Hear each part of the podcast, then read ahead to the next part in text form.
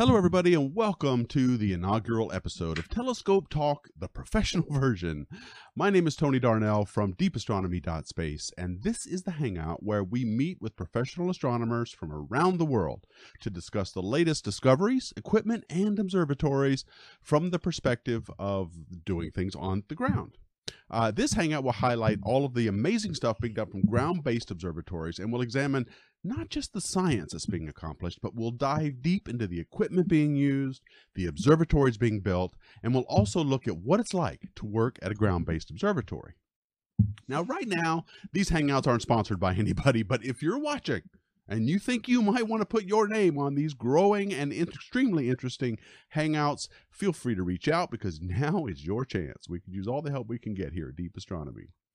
The idea is for alternating Tuesdays, uh, we will have a pro version of these hangouts. That's this one. And then an amateur version for amateur astronomy for the hobby that's designed to let you know what's going on in the hobby of amateur astronomy. So stay with us, and hopefully you'll uh, check them out. If you like them, I'd appreciate it if you give us a thumbs up or maybe share these with other people who you think might interest it. Uh, you might find that they would be interested in. and I also want to mention that I am taking the audio of these hangouts and I'm posting them as a podcast on anchor.fm slash deep astronomy so you can listen to them in your car and it is syndicated everywhere podcasts are syndicated. So there's another way to listen. Now, today's Hangout features the Square Kilometer Array, an international effort to build the world's largest radio telescope, which will eventually cover one square kilometer, hence the name, which is a million square meters of, co- of collecting area. That's a pretty big telescope. The scale of the SKA, as it's called for short, represents a huge leap forward in both engineering and research and develop and research and development towards building and delivering a unique instrument with the detailed design and preparation which is now well underway. Now, as one of the largest scientific endeavors in history, the SKA will bring together a wealth of the world's finest science, scientists, engineers, and policymakers to bring the project to fruition. The SKA will eventually use thousands of dishes and up to a million low frequency antennas, and we'll talk about what those are in a minute, that will enable astronomers to monitor the sky in unprecedented detail and survey the entire sky much faster than any system currently in existence. Right now, those antennae are being built in South Africa and Western Australia. My guests today are Dr. Jeff Wagg. He's an experienced astronomer that has worked with radio interferometry data from some amazing places like the VLA, the Very Large Array in New Mexico, ALMA in Chile, and he's now a project scientist, one of four, I'm told, at the SKA. Also joining me is Daniel Hayden, a systems engineer on, uh, uh, well, actually, he calls himself a uh, yeah systems engineer uh, on the project as a whole, but particularly for the low frequency array that's being built in West Australia. So welcome, guys, and let me pull everybody up. Let me put my little badge there. And there we go. Down in the lower left of our, I've got our Brady Bunch here, but let me also introduce my co-host, uh, Christian Ready from, he is from, um, uh, uh, I'm drawing a blank. Um, Launchpad Astronomy. Gosh, I'm sorry. Uh, hi, Chris. It's good to see you again. Hey, Tony. Good to see you again. I should have wrote that doing? down on my little thing. So, how are you doing? It's been it's been we we we, we did it our inaugural our inaugural. I guess this is yeah, kind of like our soft launch uh, preview thing, you know. And we yeah. did that back. Uh, we did that last month, and uh, we're back. And as Tony said, we're going to be. I'll be joining. Uh, I'll be joining you every two weeks to talk about professional observatories such as square kilometer away, square kilometer array. That's a ska, right? Yeah, is ska okay? Because I keep, I keep, I keep, you know, hearing like the the old ska band madness in my head. You know, never one step beyond. I just want to hear that. Anyway, Great to see you guys. Every yeah, thanks guys. Great to be here. Yeah, yeah, Great to be here. Okay, good. So yeah, I just want to point out this is uh, so in the lower we have a little Brady bunch going here with our with our hangout. So in the in the lower left is uh, is Doctor uh, Doctor Wagg, in the upper right um, upper upper left is Daniel. So welcome, guys. All right, who well, I gave a brief introduction to what S the uh, square kilometer array is, but I wonder, um, Jeff, maybe you could give us a super high resolution picture or, from the sixty thousand feet up of what's going on with this with square, the square kilometer array and what you hope to do with it. Absolutely, yeah. Thanks, Tony. Um, so let me just start by re- reiterating what you said earlier. Um, we are building uh, what will be the largest radio telescope uh, ever built. Um, it will consist of, in fact, two separate telescopes, as you mentioned earlier, one in Western Australia. This is our low frequency uh, array of dipole antennas. We call this SK1 low. And then in the Karoo, of South Africa, uh, we'll be building out uh, something on the order of 133 50 meter diameter dishes uh, to combine with the existing Meerkat instrument. We'll come back to that a little bit later uh, to form the mid to high frequency array SK1 mid, uh, which uh, combined will really give us broad frequency coverage for our ability to study phenomena such as pulsars, gas in galaxies through their H1 line, uh, transient phenomena such as well pulsars as well as what we call fast radio bursts. And at lower frequencies uh, we'll have the ability to actually study uh, effectively what is uh, what you could view as the formation of structure uh, in the early universe through the redshifted uh, 21 centimeter line of atomic hydrogen. So a lot of exciting stuff.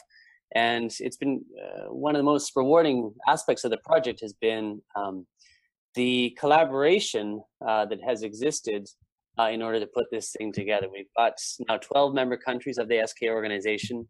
Uh, we have the three host countries, the UK, uh, South Africa, and Australia. And most recently, we've been joined by our colleagues in France and Spain. So we're really excited about all of that. And uh, we're actually in the process of finishing uh, the design work of these two telescopes uh, with the expectation that construction should begin in early 2020. So it's been a bit a busy time, but we have some exciting things to look forward to. So you're expecting to be done uh, in the would you say around twenty early 2020? So we'll start construction in early 2020, and then construction should last roughly five or six years. So we'll begin full science operations around 20 toward the end of 2026. When you say that you you're going to begin construction in 2020, uh, you're not talking about of the entire project. You're talking about which which specific part of it? So both telescopes right now, uh, what exists on the two sites. So there are existing radio telescopes on the two sites. Mm-hmm. Uh, in the case of Karoo, we uh, the Karoo in South Africa, we have Meerkat, which is an array of um, 64 13.5 meter diameter uh, radio dishes. Okay. Uh, we also have a, a, low frequency telescope called Hera in operation on the site there. On the Western Australia side, we have uh, ASKAP, which is an array of dishes with what are called phased array feeds, so these wide field of view mm-hmm. cameras for radio frequencies, uh, as well as the MWA, uh, which is a, a, low frequency pathfinder precursor uh, for what will be SK1 low in Western Australia. Okay. And just to, to, reiterate, the frequency range for SK1 low will cover 50 megahertz up to 350 megahertz. Uh, in the case of SK1 mid, uh, we'll observe between 350 megahertz up to at least uh, 15 gigahertz, possibly higher frequencies. Okay, great. Thanks for thanks for clarifying. Yeah, so you have a wider range. You have a yeah, basically, you know, as you've already pointed out, it's several telescopes, but really, it's several different types of radio telescopes, all, each yeah. sensitive different different bands. We have two different types of radio telescopes, but okay. uh, maybe I should, um, for those who are, are, interested, the way the interferometer will work is that all these antennas or dishes, um, basically, the signals combined in what's called a correlator in order to make a higher resolution, uh, better fidelity image uh, than one would make uh, using one any one of these dishes by themselves. It's the right. same way that Very Large Array uh, works um, just outside of Socorro, New Mexico. Now the uh, uh, you've worked on ALMA too, which is the Atacama Large Millimeter Submillimeter Array. Did I get that right? Yep, okay. that's correct. Yes. I love me some acronyms. okay, so the how ALMA is one of the most I've been told oversubscribed telescopes on the planet yeah. right now because it is one of the highest resolution radio telescopes we've ever had in the history of radio telescoping. How will the square kilometer array compare to that or is it not fair to compare with that and what about the wavelength range comparisons? So, um, what sets ALMA apart from the, the SK, just to begin with, is it it works at a higher frequency, and this is part of the reason that ALMA needed to be built at a 5,000 meter elevation site. Um, this is one of the driest sites in the world, so it's been built basically above most of the water vapor in the atmosphere, and unfortunately, at these wavelengths, water vapor is uh, effectively acts as, a, as an attenuator for the signal we're trying to observe from space. Um, and so, for that reason, ALMA's been built at this high elevation uh, it's observing at frequencies almost up to the terahertz uh, regime. And now, in the case of the SK, it will observe effectively from the upper end uh, of, or sorry, the lower end of where ALMA uh, cuts off. ALMA observes down to something like 35 gigahertz now, and the SK will start uh, observing at 15 gigahertz and below. But we're hoping uh, if the dishes are good enough in terms of their in terms of their their final design, their final construction, we might be able to observe to higher frequencies. But that's still an open question. Okay, I want to get to the kinds of science that you can uh, do with um, with uh, the SKA, and I wonder if now would be a good time for me to show this uh, this uh, fact sheet for science, uh, or or not. What do you think? Great, absolutely, yep. All right, let me let me see if I can get that put together. Uh, there's that. Okay, what I have up is the uh, the PDF file you sent me uh, called uh, Fact Sheet Science. Um, Yeah. Now, on it, you have here some case studies where you're going to be looking at. uh, Well, first of all, you've got a book. It's called the SKA Science Book. What's that? Absolutely. You got two So volumes actu- of it. So this is very exciting. Unfortunately, I don't have a copy of this here with me right now. But a few years ago, we we put um, uh, we put a task to the to the astronomers in the community, and that was to update uh, the science case for the SK. And as you can see here, 1,300 authors uh, got together to put together this lofty two volume set. Uh, when I say lofty, the entire two volume set weighs in at nine kilos, and so well, at 2,000 Um, pages, yeah. so two so it weighs in at nine kilos, and for this reason, uh, most of us um, don't actually have copies of our own. We we we tend to download the copies for free off the internet. And if you like, uh, I can provide your your your viewers uh, with a link uh, to the URL that has all of these chapters for free. And what it does is basically Absolutely. covers all of the science uh, that we we would hope to do uh, with the first phase of the SK as well as the second phase of the SK. Now, I don't think we'll talk about that much here today, but uh, the broader vision of the square kilometer array uh, in many people's minds uh, is to build out uh, the SK to an even larger collecting area uh, sometime in the future. But that will be uh, many years uh, down the road. As I said earlier, we're not expecting to finish completion of the first phase and begin operations until roughly 2026, um, later 2026.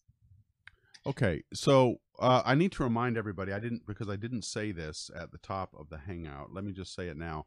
I put a link in the description box to a Google Drive folder, and it has all of the visuals that we're using in this Hangout. So you're free to download them. I've gotten permission from the uh, guests here that these are freely available. There are there's a trailer for the square kilometer array, which I'm not going to show because it's five minutes long, and then there's a couple of others that explain that explain the uh, the square kilometer array as well. There's also this these PDF files that I'm I'm showing you now as well as everything. So if you're having trouble reading it because of the streaming or whatever, then definitely uh, feel free to download. The, the the link is in the description box, and that's also for you guys listening on the podcast and you want to follow along with the visuals. So this helps you uh, get uh, what we're talking about, even though you're listening.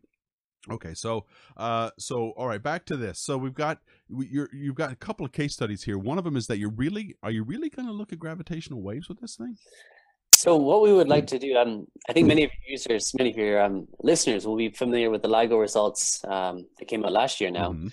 Uh, very exciting, a direct detection of gravitational waves. Um, Ground based, by the way. ground based. Uh, what LIGO had detected uh, were the higher frequency waves. What we would like to do is demonstrate the existence of what are called nanohertz gravitational waves. And so this has been predicted to be due to the mergers of supermassive black holes uh, throughout the history of the universe. Um, but because these are very long gravitational waves, uh, one of the only ways, if not the only way, to actually detect them is to time uh, what are called pulsars. And I think, uh, again, many of your listeners will be familiar with these objects. They're neutron stars which are effectively acting as cosmic lighthouses. So they have very strong magnetic fields. Those magnetic fields uh, trap electrons, which give rise to synchrotron radiation. And that can be detected at uh, low radio frequencies. And so what we see are these pulsars, which are spinning very quickly. And some of those pulsars um, are well enough behaved in terms of uh, their spin rate or their, their, sorry, their, uh, their uh, rotation rate that we can use them to test for the existence of these nanohertz gravitational waves. And so effectively what we're doing is we're timing these pulsars in different areas of the sky. A thousand millisecond pulsars, which I think are also millisecond pulsars. So the ones that uh, are roughly pulsars. periods about you know, on the order of a millisecond. Um, and we look at these in different areas of the sky. oh, we'll I read see- that differently. A thousand millisecond pulsars, not a thousand Exactly. millisecond. Okay, not microsecond pulsars. That's right. okay. That'd be And cool, so- but yeah. And so if we find these, the gravitational wave should add a signature to the to the timing residuals, so that the Mhm. timing rate at which um, we see those pulses coming from these pulsars, it will change as gravitational waves pass through. And so um, this is something that many uh, of the current facilities are looking for, but it's only by finding more of these and timing them for longer, as we will do with the SK, specifically SK1 mid uh, in South Africa, uh, that we'll be able to find direct evidence for this nanohertz gravitational wave background. Okay, so you're looking for. So I'm just going to badly summarize this, but basically, it sounds like what you're looking for then are you know as gravitational waves pass by, they're going to stretch and compress the radio waves. You're going to get frequency modulations, basically, right? In in the uh, is You're gonna get what you're looking for? Had glitches in the in the timing signal, so that the Yeah. timing, um, the very well behaved millisecond pulsars will have a, a very uh, regular uh, arrival time of the pulse, and so when these Right. when these gravitational waves go by, you'll see changes in that, very small changes that you can only measure after timing these for a few years and timing the very well behaved ones. Now, would you be able to? Uh, I mean, would these gravitational waves would they need to? They would be emanating from the source that you're monitoring, or are we thinking about gravitational waves from another source interfering, or not interfering, but you know, affecting uh, the timing of a source that you are hard looking at? So very good question. In this case, what we're actually looking for is a stochastic gravitational wave background. So this will be due to many supermassive black holes that are merging in different parts of the universe. Okay. All right, let me show you. So I want to look. I want to show this uh, focus group uh, graphic, and then I want to get Dan. I got Dan some questions here I want to talk about, and then we're gonna. I'm gonna look at your comments and questions on the live chat, folks. So thanks for for being with for being with us on this. Um, okay, so here's all the things. here are all the things that you're going to be doing: uh, cosmology, cradle of life, epoch of ionization, reionization, um, the extragalactic. What the heck is an extragalactic continuum? Hmm. Oh, I, yeah. What is that? So effectively, what we're what we're talking about there, when we talk about extragalactic continuum, we're talking about uh, broadband radiation. So effectively, um, your radio uh, lights, your your radio continuum light uh, from these objects, and this can come from uh, star-forming galaxies. It can come from active galactic nuclei, so black holes at the centers of distant galaxies. It can even come from clusters of galaxies. So sometimes you see radio light uh, coming from uh, effectively the, the the the medium between galaxies within big clusters. And you're even going to be doing some solar and ionospheric physics with this. So Absolutely. uh, there's a lot going on. It's definitely worthwhile building. I can see why you do. What's and VLBI is that very long baseline interferometry? That's the last Excellent. one there. Absolutely. Yeah. Okay, and that that is important because that is what lets things like the Event Horizon Telescope work the way it does, right? The Event Horizon, Absolutely. the Event Horizon Telescope, for those of you who don't know, is um, a uh, an effort that involves ALMA among a great many other telescopes around the planet that uses the in, that's going to use the disk of the Earth as its primary mirror, and and it's trying to image directly image, not just infer, but directly image the event horizon of the of Sagittarius A star. So that's the that's the supermassive black hole center of our galaxy, and it's using very long baseline interferometry, and it's really I don't fully understand how it works, but it, it's great and it's complicated, and it's a way to take a whole bunch of little telescopes and turn them into a great big one. Uh, is where I guess we'll leave it for now. But Dan, Dan, welcome. Yes. Uh, let you are in, so I can see how it works, right? I can see that Jeff is sitting around coming all this great science, and him and his little colleagues and cohorts, and they're just going to look at you and say, "Okay, now go build it." So, Right, exactly. so you That's- gotta that's you how- gotta that's how they make this happen. So, tell us a little bit about the engineering challenges, and, it's- and especially with what you're working on, which is the low frequency stuff. All right. Um, so, I mean, to just put up some some numbers, for example, in interferometry, you correlate pairs of antennas. Between both telescopes, you will have uh, over 100,000 baselines or pairs of antenna that you're correlating. Uh, you'll have 65,000 frequency channels. And so for both telescopes, we're talking something like it's over billions of data streams that are going to be coming out of this telescope that need to be processed, that need to be calibrated. And a lot of this processing and calibration needs to be done in real time. Challenge in doing that. Uh, the kinds of data rates that we're looking at are you know the, the data going to the central processing facility in each for each telescope. Um, we're talking on the order of 10 terabits per second. So it's uh, it's huge data rates. The supercomputers that are going to be processing this data on the back end of telescopes are going to be you know some of the most powerful supercomputers in the world. Uh, there are sorry, just interrupt me, Tony. I just wanted to. All I wanted to do was ask you: Would it be a good a, a, chance for me to now put that video up about the data journey while you're talking about? Uh, it? Yeah, sure. Okay, so I'll have that playing while you describe the uh, the data flow and what you were talking about, the supercomputers and all of that. So go ahead, it's playing. Okay. So we're so we're starting out. All right. With, um, Oh, are you trying to get it up? So right, so so sort of um, end to end, uh, you've got uh, radio light that hits an antenna or a dish, and that induces a voltage in, in the receiver, uh, and that's an analog signal. So I'm just going to keep track on the video. Um, that analog signal uh, is extremely faint. Uh, it needs to get amplified, it needs to get conditioned, and it needs to get digitized. And that happens, or a lot of that happens at the central signal processing facility, which is a ways away from the antennas and the dishes. Uh, in the central signal processing facilities, you've got digitization, channelization, conditioning of the signal. Um, and then this data can be treated in a number of different ways. It can be correlated to form images, or it could be stacked on top of each other to form um, more sensitive beams. Uh, and those beams can be used to detect things in the time domain, is, uh, pulsars. So anyway, so just going back, um, a lot of the processing is then done in the central signal, in the, in central processing facility, which is relatively close to the antennas and the dishes. But um, a lot of further processing needs to be done at a supercomputer. And the supercomputers are going to be located in Perth and in Cape Town, so a couple hundred kilometers away from the, we call the central processing facilities and um, and and there is a lot of calibration post processing done. But I'm just looking at the video, and, and what it shows quite nicely is I think both the time domain processing and correlating the baselines, um, which give you a let's say 100,000 uh, different baselines that need to be correlated, and then you have multiple thousands of channels of each of those.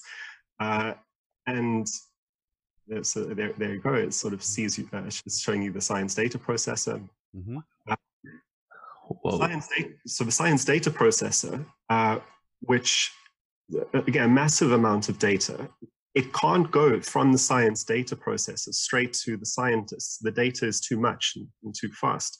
So there's going to be another stage, which is going to be read. Uh, in the vision is that they're going to be regional, regional data science centers in different places around the world, and they are going to receive sort of pack, um, the data products from these uh, science data um, science data processes. And from there, that will be the intermediary from which the scientists will pick up the data. And we're talking, um, like SK is going to deliver hundreds of, um, of terabytes, uh, sorry, hundreds of petabytes.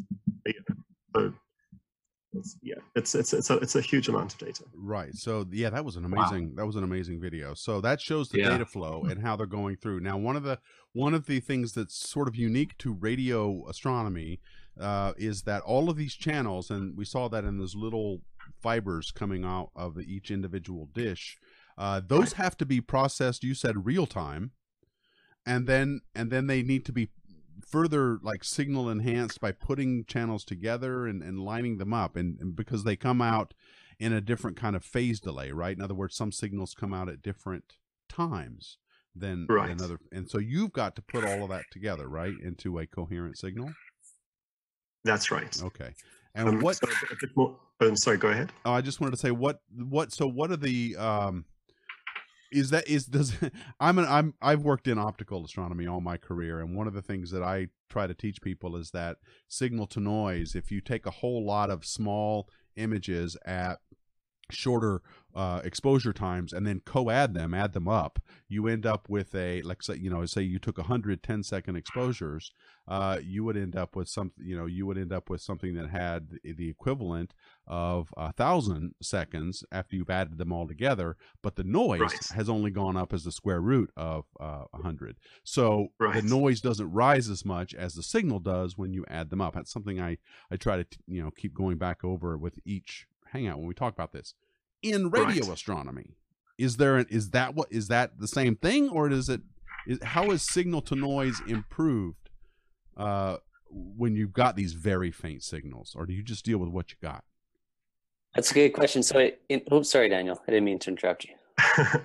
um, no, I think I think Jeff's best place to answer this question. okay so go ahead jeff I'll, Yes, I'll that's it. in. Uh, It is a matter of it, the longer you observe for, the longer you integrate for, that noise goes down as one over the square root of time. So you can uh, decrease the noise by either increasing the bandwidth. So you've got a square square root of one over time uh, times bandwidth in there. But of course, you know, more dishes also brings down the the that noise.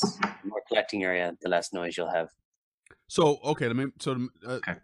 in radio astronomy, if you look at something for hundred seconds, the signal goes up as if you're looking at it for hundred seconds, but the noise goes up as a square root of hundred seconds.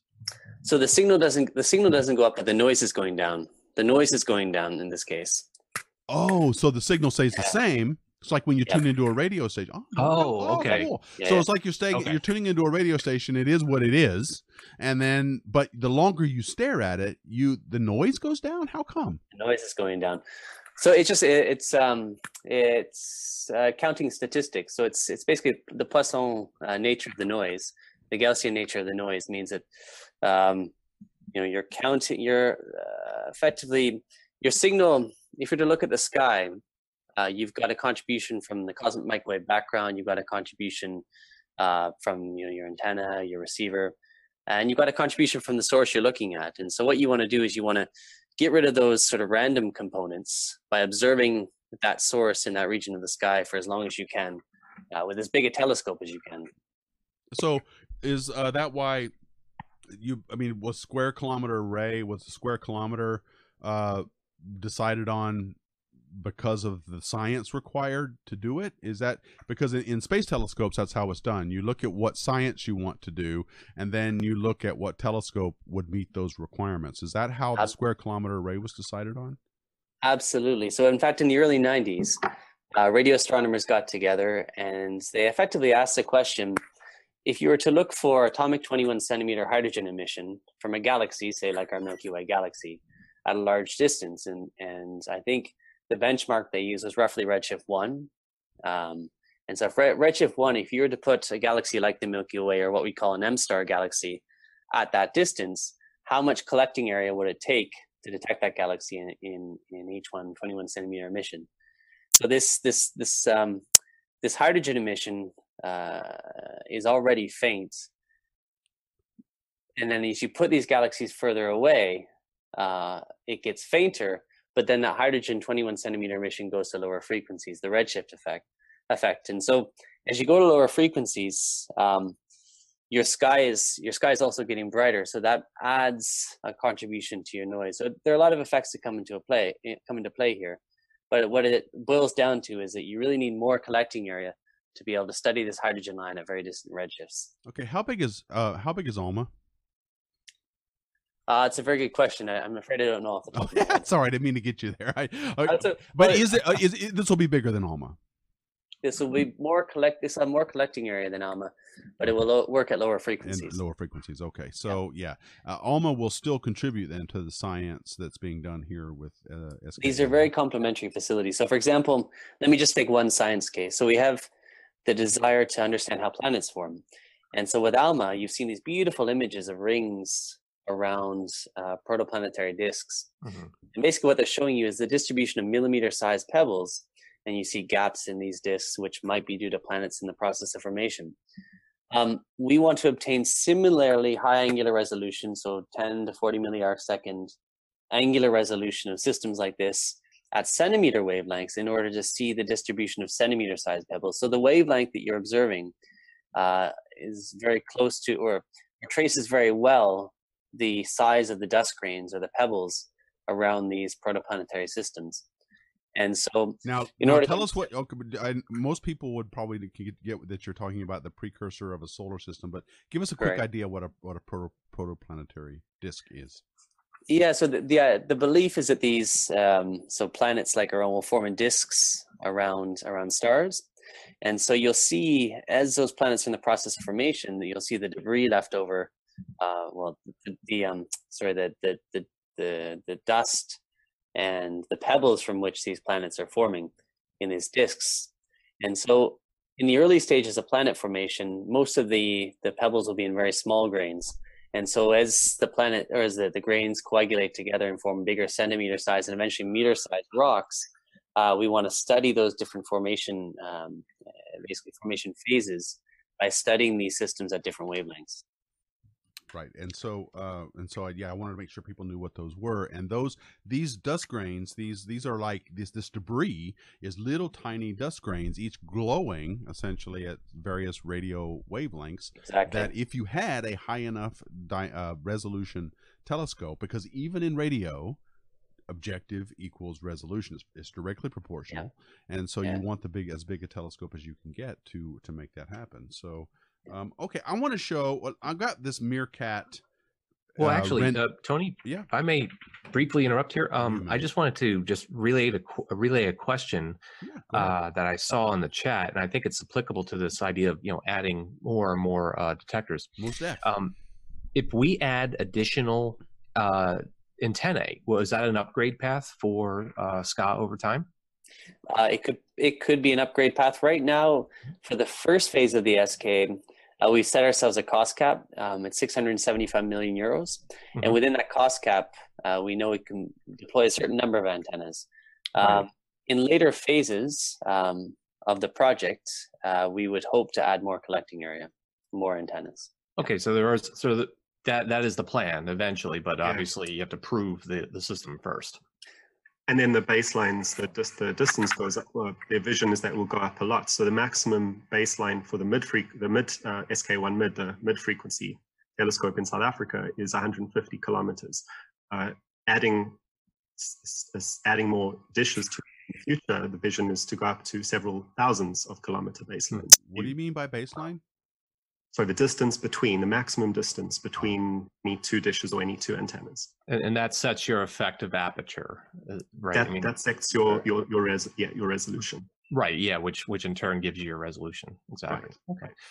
Yeah so the uh, uh, to take the single dish case, the largest single dish uh, radio telescope that currently exists is 500 meters across. This is the the FAST telescope in Western China, and I had the the fortune to see this for the first time two or three months ago, and it's really an incredible. Uh, it's really an incredible um, facility. It's really an incredible instrument. It's it's sitting in a valley, and the dish itself is so big that you don't move the dish itself. You actually move the secondary reflector from these cables hanging on either side of the dish. Hmm. Um, That's like Arecibo, isn't it? it's exactly like Arecibo, only bigger. Yeah, well, I Hmm. think I saw the I saw the press release that came out on that. That was a pretty impressive telescope. Um, okay, well, somebody mentioned cost. You said uh, 675 million euros.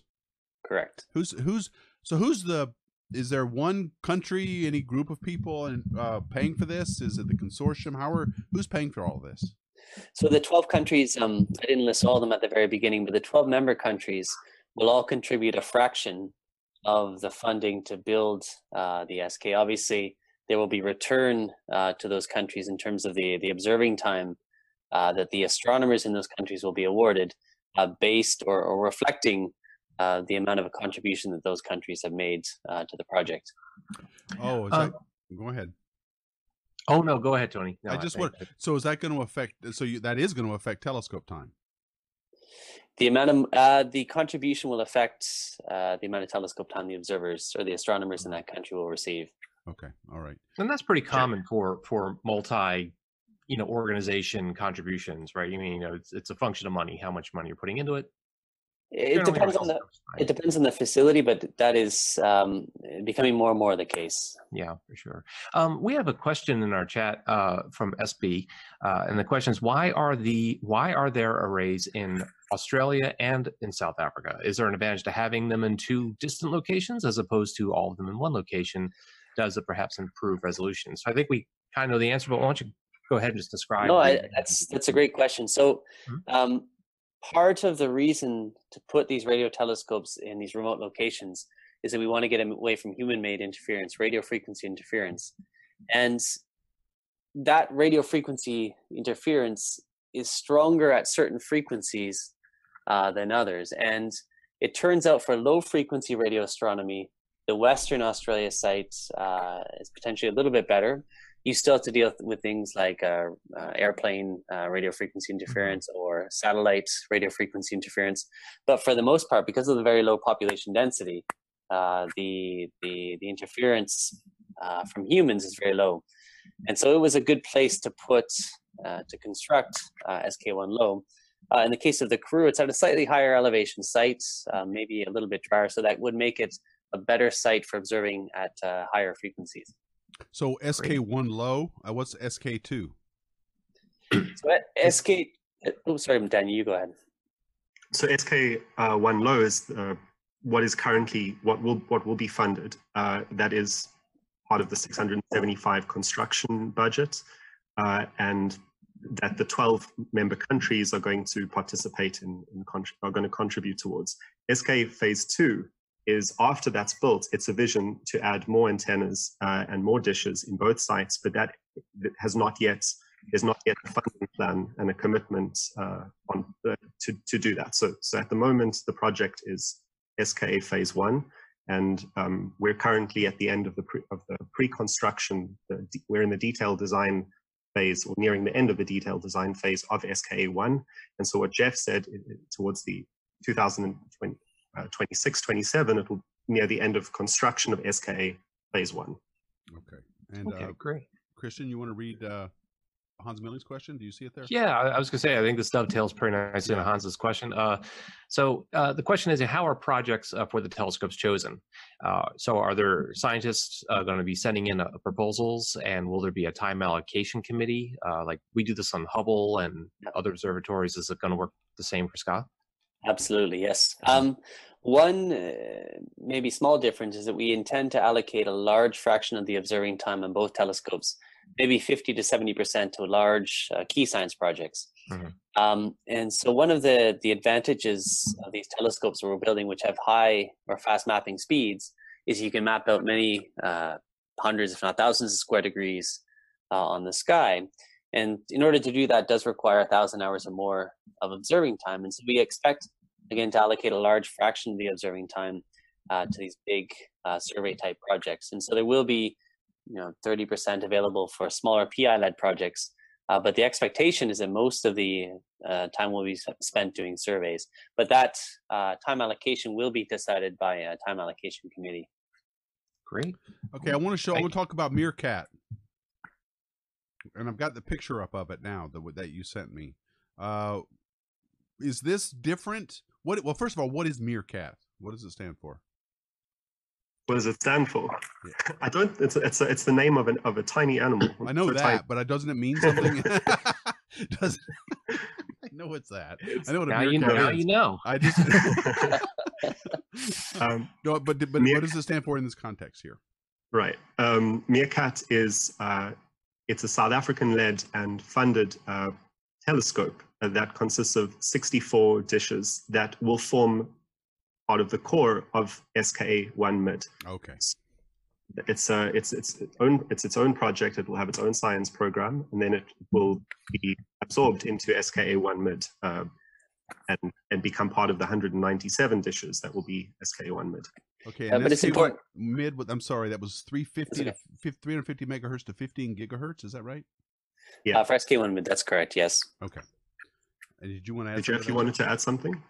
I was just going to say the MeerKAT has just begun uh, science operations, full full science operations in the last uh, year or so. What's up and going? And It's up and going, and this is very exciting because we're already seeing some science results uh, coming from this facility. Our South African colleagues have done a great job uh, in uh, getting MeerKAT up and operational. It's, it, our scientists uh, from different parts of the world involved in some of the observing projects. Um, and I think uh, maybe you're going to show it next. We have one of the first uh, images that have come has come from the MeerKAT Showing it now. array, and this is an image of the galactic center uh, at uh, in radio continuum emission. Yeah, that's beautiful. yeah. That's awesome. Okay. So, uh, and this is in radio wavelengths too, which is amazing. Correct. So- Yeah. So, so this is what we'd call radio continuum emission. Um, this is generally tracing synchrotron emission uh, in the galactic center region, and you see things like supernova remnants, so that the you know the end products of the death of stars. You also see evidence for magnetic fields um, uh, coming, you know, associated with the galaxy. Uh, so it's really a spectacular image, and and the fidelity of this image and the resolution of this image is much better than what had previously uh, been possible with telescopes like the Very Large Array. And so uh, it's not shown here, but we have a comparison image uh, that was made with a Very Large Array. Um, we have all, you also need to combine uh, these image images with a single dish telescope uh, to get what we call the larger scale structure. Uh, so the interferometer will will filter out scales larger than a certain uh, size, uh, which you then need to re or um, reconstruct uh, by observing these uh, these systems systems like this uh, with a single dish telescope. That's gorgeous. Wow. So- Okay. Could I could I just add? So um, yeah, Yeah. It's, it's really exciting how great this image is, and and that it's the best uh, image that we that we now have of the center of the galaxy. And this is with 64 dishes, so another 130 added 100 Wow. added Yeah. to that. Um, it's it's exciting. Yep, that's remarkable. Um, just a, a a question that uh, we we've uh, kind of had in the chat here, and I think this is a good segue to it. You know, I know that ex, exoplanets is a hot topic in astronomy right now. So, would this would this uh, array be capable of detecting, say, you know, synchrotron radiation coming coming off of a magnetic field of a giant planet? Is that possible? or Excellent question. Yeah, in fact, this is one of the science cases uh, for SK1 low. So you can imagine uh, an object like Jupiter, only a hot Jupiter, uh, where you have a very strong uh, interaction of the um, basically the magnetic field of Jupiter or that um, hot exoplanet uh, with the with the, with the stellar wind, and so that can give rise to bursts of low frequency emission, decametric emission, that you Hmm. might be able to see or you could possibly detect in nearby uh, exoplanets with uh, SK1 low. wow? All right. Uh, That's any other, cool. Do you see any other questions there? Uh, qu- uh, Uh, yeah. Uh, oh, okay. Uh, question uh, w- about the uh, about the uh, uh, array that we showed earlier. Uh, why were they hexagonal shape instead of round? That's an interesting question. Uh, Daniel, I think you were, we, I think that image came up while you were speaking. Uh, you were telling us about, uh, I believe that was the, is that the MeerKAT array that you were showing, or was yeah, that? I- Uh, I got it back up again. Yeah, it's the MeerKAT array. Like they do seem to be kind of hexagonal shaped uh, and not round. Yeah. Does that matter? anybody know why? I I don't know why. Okay. Actually, Jeff, Yeah, that's an interesting shape. I mean, it's an off-axis Gregorian design, but uh, Yeah.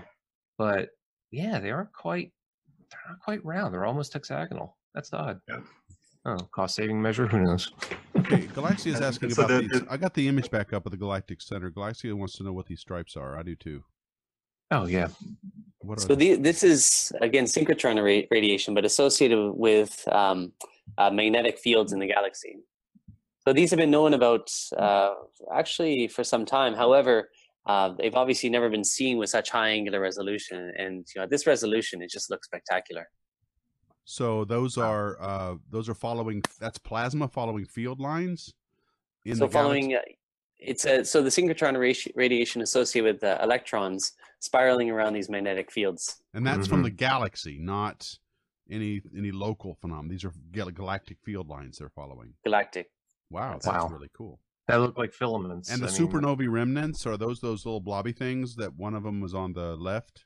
Is that a, Correct. Is that's the supernova Correct. remnant? Okay, Correct. wow, it's busy in Um, there. are- and actually, uh, I, this raises now I've got another question because yeah, the big blobbies are, are supernova remnants. Uh, what about the more compact sources? Could would they be uh, neutron stars or black or stellar black holes? Uh, many of these could also be smaller uh, supernova remnants. Okay.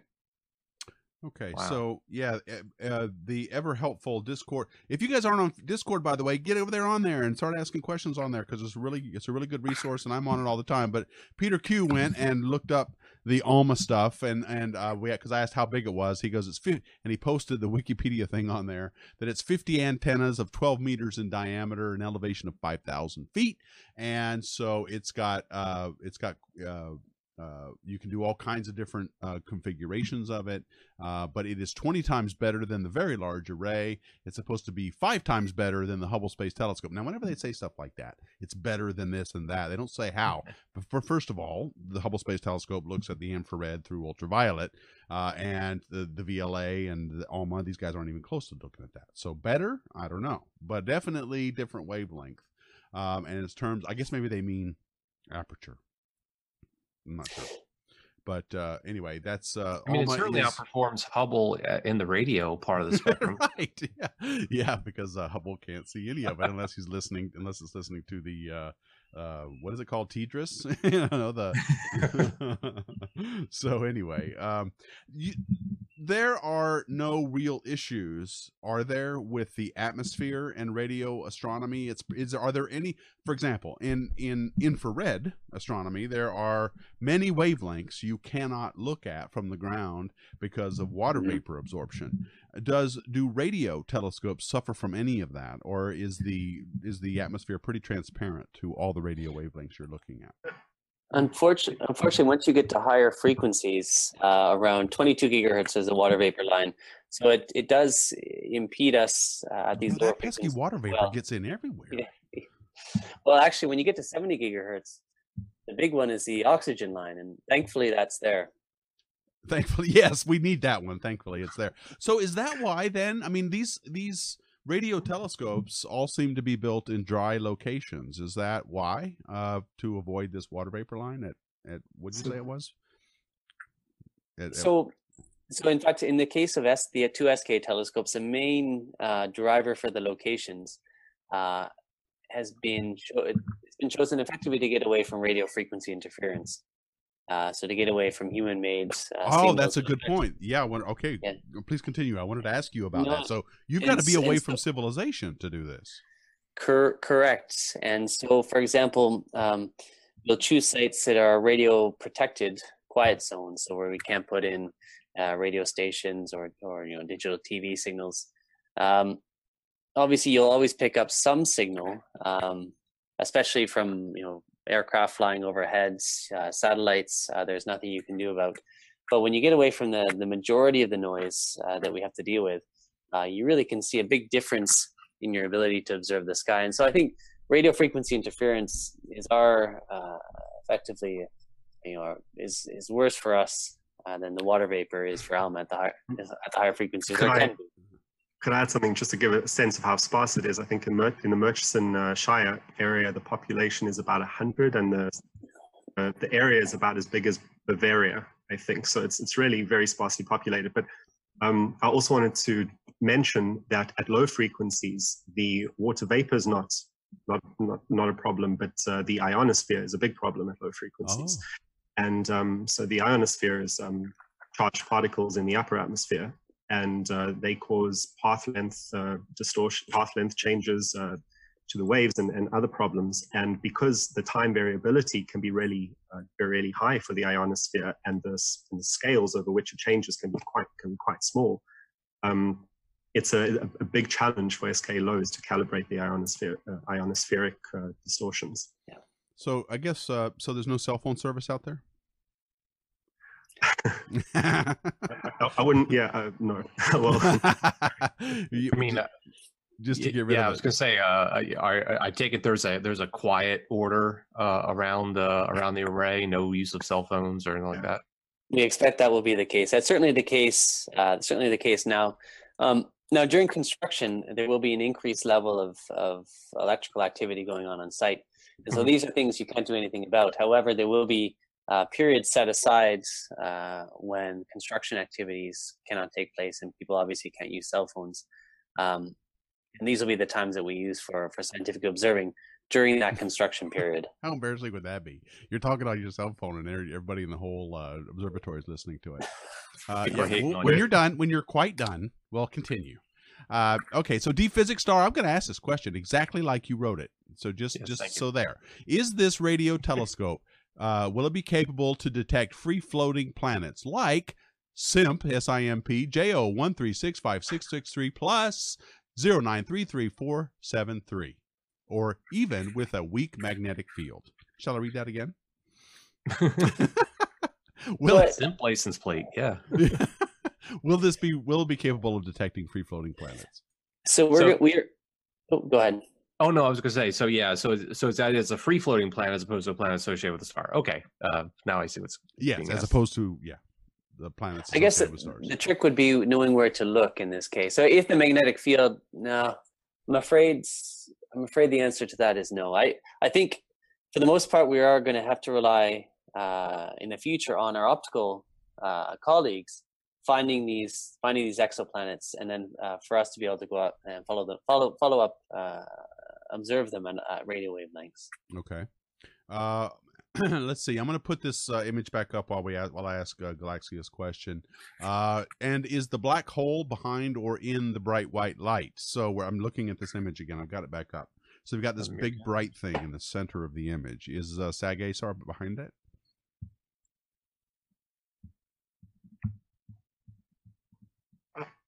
Hello, Jeff. Yep.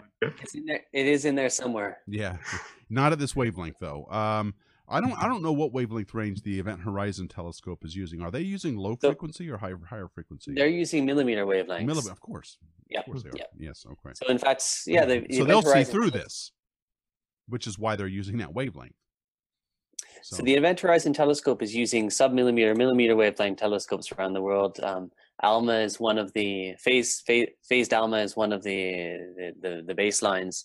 Uh, you've got telescopes in Hawaii like the the JCMT, James Clerk Maxwell Telescope.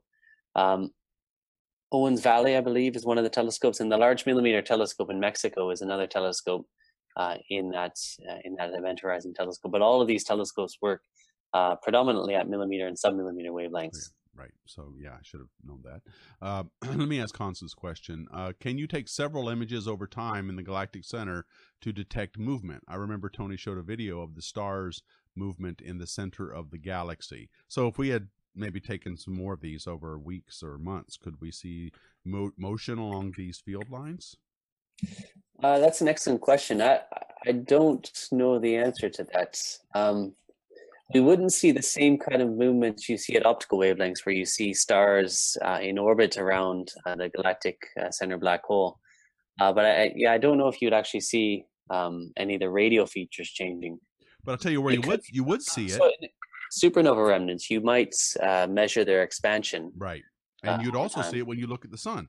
Uh, you're going to see a lot of activity there. So there's a lot absolutely. of a lot of electron motions going on in when you look at solar activity. So that's another good use of this. I mean, this is exciting. Okay, um, Christian, is there any anything more that I'm missing, or should you have any? Well, uh, uh, the, boy, all of a sudden, all of a sudden, we're getting all these great questions just toward the very end of the hangout. But um, uh, here, here's one that I'd like to just ask. I wish I think it was Galaxia who asked it, but I could be wrong. Um, I, I remember the question was, if this were to look somehow look back at our own solar system, I guess this is more like a SETI application. You know, what would what would uh, SKA detect if it were to look, say, from afar, look at our solar system? That's an excellent question. I think oh, Matt, Matt End asked this question. What would Scott theoretically see when it looks at our solar system from a distance? Okay. So depending on the distance, you you would see the sun as a radio source. Uh, mm-hmm. Uh, depending on the distance, you would likely resolve Jupiter as another radio source. And if you were to to observe our solar system with a fine enough time resolution, uh, you would also be hearing uh, enough sensitivity depending on your distance, you would have uh, the ability to detect, detect uh, radio signals from Earth, which would be very exciting. So Earth would not be a dominant radio source as much as and we're broadcasting. I think it would be my. I mean, again, it depends on the distance, but I think it would be drowned out by the sun. Um, would a higher a higher diameter uh, uh, telescope maybe be able to differentiate that signal out of the noise? I mean, the sun's not noise, but you know what I mean. Yeah, that's that's a good question. I'm not sure. Yeah, I'm not sure I could answer it, but uh, um, yeah, again, it would depend on the distance. Right, and that's because Galaxia, uh, we it took it's we, we've only been broadcasting for a few decades, and so that's the light radius that we would have to. Uh, you'd have to be within that to really detect anything that came from Earth, and and of course the uh, earlier broadcasts were probably nowhere near as strong as they as they are today. So it would be this sort of ramping up of, of us getting louder as it goes. Um, good. Okay, so you're saying that this thing is getting where, where you've you finished the square kilometer array has finished this design testing. Is that what? So we're in the, oh, go ahead, Daniel. So we're nearing the end of the what we're calling the, the detailed design phase. We're having a, phase. yeah, we're having a number of critical design reviews for the different parts or subsystems of the telescope. Uh, we're going to have a system critical design review next year, and uh, construction we expect should start uh, 2020 and be so, completed in 2026 2027 yeah okay well thank you oh, this is great this was a, a we're we're, um, we're almost out of time here so i want to i want to thank our guests this was our first hangout well done, Christian. This looked great. Oh, thank you, Tony. Time. Thanks for having me along, and thank you, gentlemen, for for joining us today. Really appreciate your time. Yeah. Oh, it's yeah, our it was... pleasure, guys. Great to meet you, and uh, it's been a, it's been a good time. Thank you. Yeah, it my, was fun. Thank so uh, my guests today were Dr. Jeff uh, Wagg. From, he's a he's one of four project scientists for the Square Kilometer Array, and Daniel Hayden is the uh, engineering uh, systems engineer for the Low Frequency Telescope. And I want to thank you both for for attending. And I want to remind everybody that next Tuesday we're going to be doing Telescope Talk only on the amateur version, and I've got uh, Dustin from uh, Oceanside Photo and Telescope is going to talk to us about the remote controlled observatories. If you followed Fraser on Twitch, then you know that he's been showing a lot of stuff on a remote controlled telescope. It's been operating live, uh, and we're going to be talking about that telescope with the people that are uh, building them around the country. I'm trying to talk them into building one here in Florida, and and um, Next, this Thursday, Harley Thronson and I will be back with Future in Space, where we will be talking about the Lynx Space Telescope. That's LYNX. That's a high energy X ray telescope that's being considered. It's one of four uh, space telescopes being considered as part of the uh, the decadal survey uh, that is going to be announced, I think, late next year in 2019. And so we're going to get a status report on what they're doing, and we'll learn about this the uh, the uh, science and the capabilities of the Lynx Space Telescope. So that's this Thursday at 3 p.m. Eastern Time. On behalf of my co-host Christian uh, Christian Ready from Launchpad Astronomy, see I got it this time. I want to thank you all so much for watching, and as always, keep looking up.